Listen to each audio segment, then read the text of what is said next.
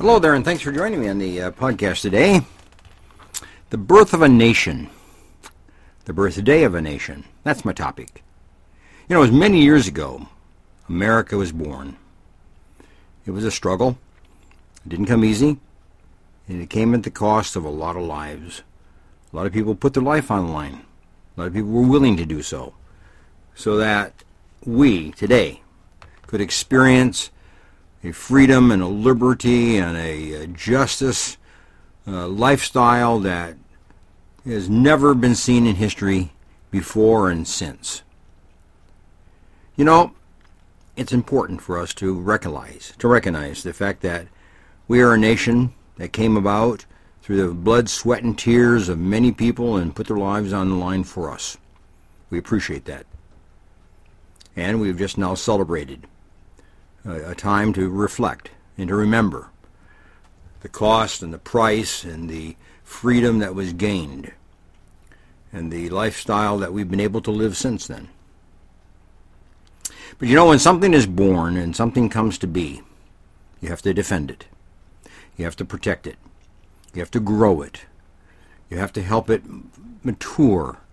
You have to foster it. You have to do things that bring it into full life from a very simple beginning, just like a child. And we've done that. And throughout history, there have been numerous events, numerous times when we as America, we as Americans, have had to go and defend the very thing we created our freedom, our liberty, our country. You know, World War One is certainly one example. World War Two is certainly one example of that. Civil War was certainly one example of that. To bring together a nation so we can be one rather than divided. You know, over the years, many people have paid a price. Many people have been willing to pay a price.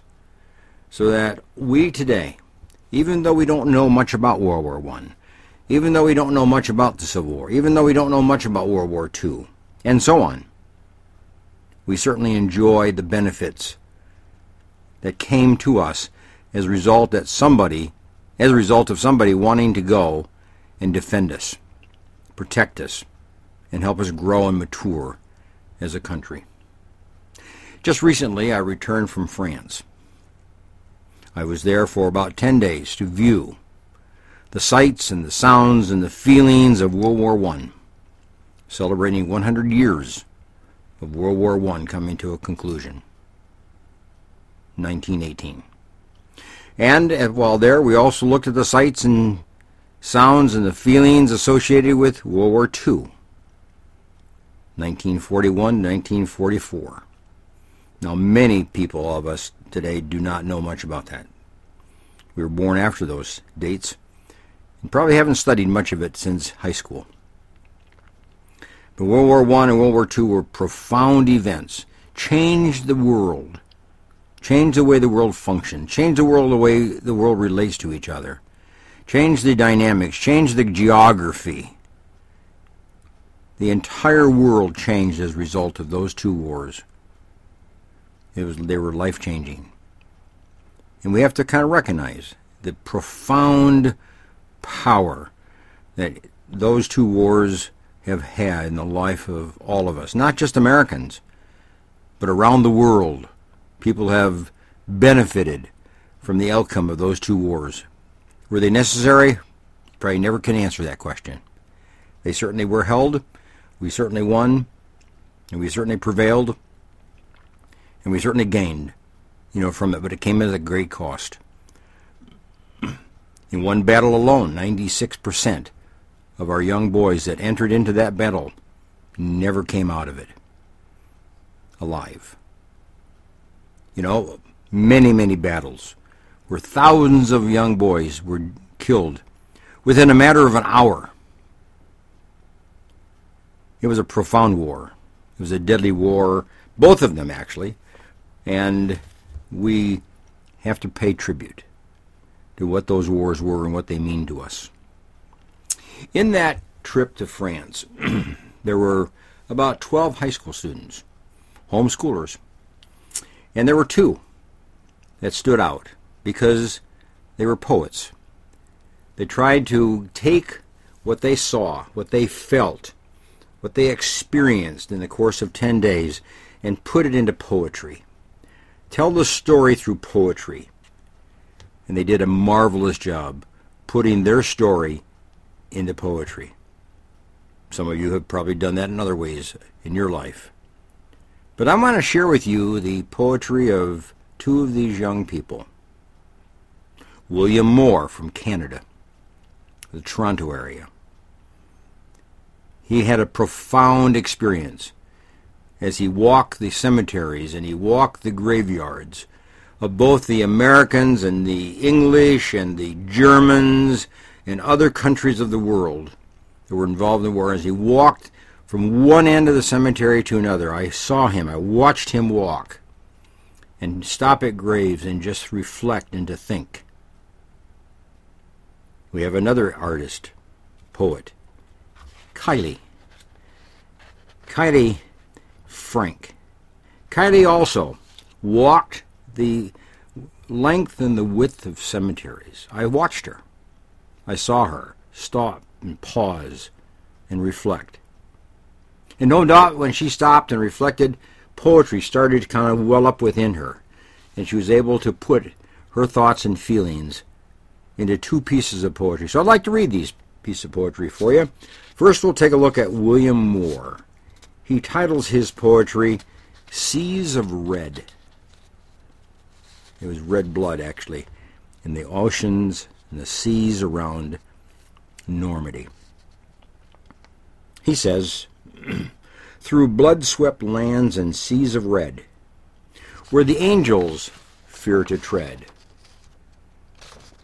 Across the sea to the mountainside, to the place where so many died. One hundred years so long ago. A hundred places to fight the foe. Countless men then standing firm while those at home for them yearn. Fighting for freedom against cruel tyranny. More heroes fought in Normandy. Never forget or let it slip away. The province of those historic days. Some men returned, yet those who did had only done as they were bid. The rest now lie in Norman's field. Their souls to their Maker did they yield. And as I walk through the rows of crosses, step through the poppies and tread on the mosses, I always remember, and with bowed head, the courage of the honored dead. That's William Moore, 16 years of age. Profound thinking as he reflected on the death of so many people of his age. You have to remember, those that fought in those wars were about 16 and 20 years of age primarily. It was his age range, so it had a profound effect on him. Kylie Frank, another young lady, 16 years of age.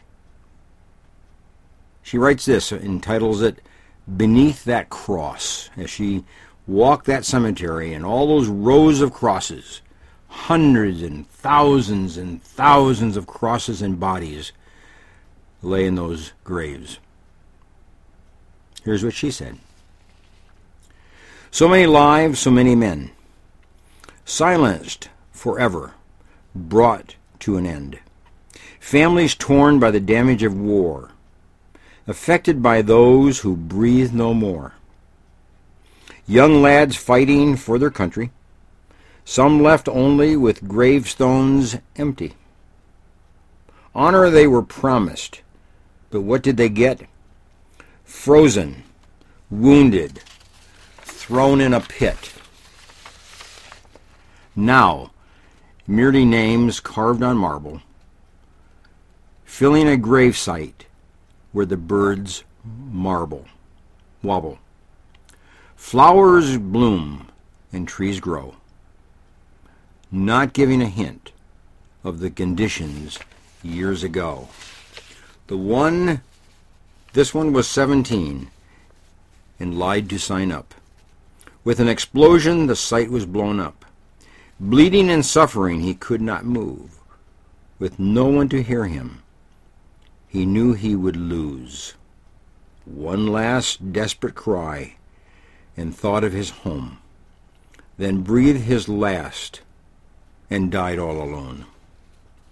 Now his body lies there as you walk past.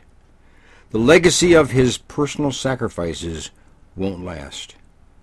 May your heart be stirred as you stroll along, and think of to whom that cross might belong. You know, Kadi went on and tried to put her thoughts into another piece of poetry. She builds on her emotions and just feel some of the things that she felt at the time and the thoughts that she has as she walked through those cemeteries and reflected on young men her age who gave their life in those battles. Here's what she said with the title of the poem, Remember. Remember the Germans who lost loved ones too. Everyday families like you and me. They had different values for which they fought.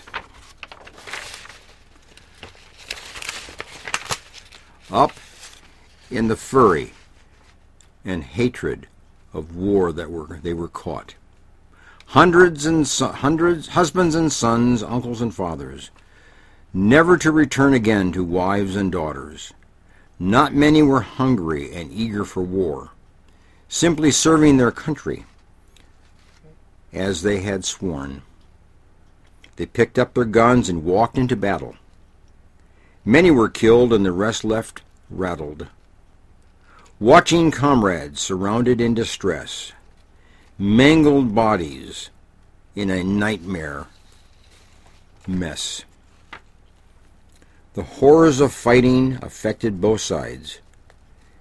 Axis and allies, with grief in their strides.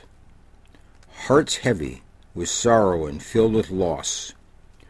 Remember this when you walk past each cross. So there you are. That's the thinking of two young people. That's the feelings of two young people. That's the emotional reflection of two young people. It puts it in, it puts feelings into words. That's what poetry does. Puts a song in the heart. It puts a memory in the brain that will always be there for the rest of life.